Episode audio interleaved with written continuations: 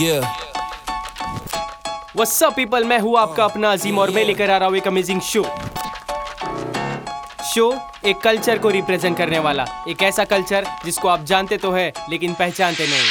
Hip hop it's just you me in the odds we stuck together we two peas in a pot you dealt a bad hand I am there season the cards will never be separated till we see ये कोई style नहीं ये एक culture है. इसकी शुरुआत तो सालों पहले हुई थी. लेकिन इंडियन हिप हॉप सीन को इस मुकाम पर पहुँचाने में कई सारे लेजेंडरी आर्टिस्ट का हाथ है, जैसे कि breakers beat boxers graffiti artist rappers and DJs मैं आपको मिलाऊँगा ऐसे ही लेजेंडरी हिप हॉप आर्टिस्ट से, जिनके वैल्यूएबल कंट्रीब्यूशन की वजह से हमें इस कल्चर के बारे में पता चला। कल्चर जो देश के कोने कोने में फैला हुआ है। कल्चर जो रेवोल्यूशन लाने में सबसे आगे खड़ा है। कल्चर जो आपसे, मुझसे, हम सबसे बड़ा है।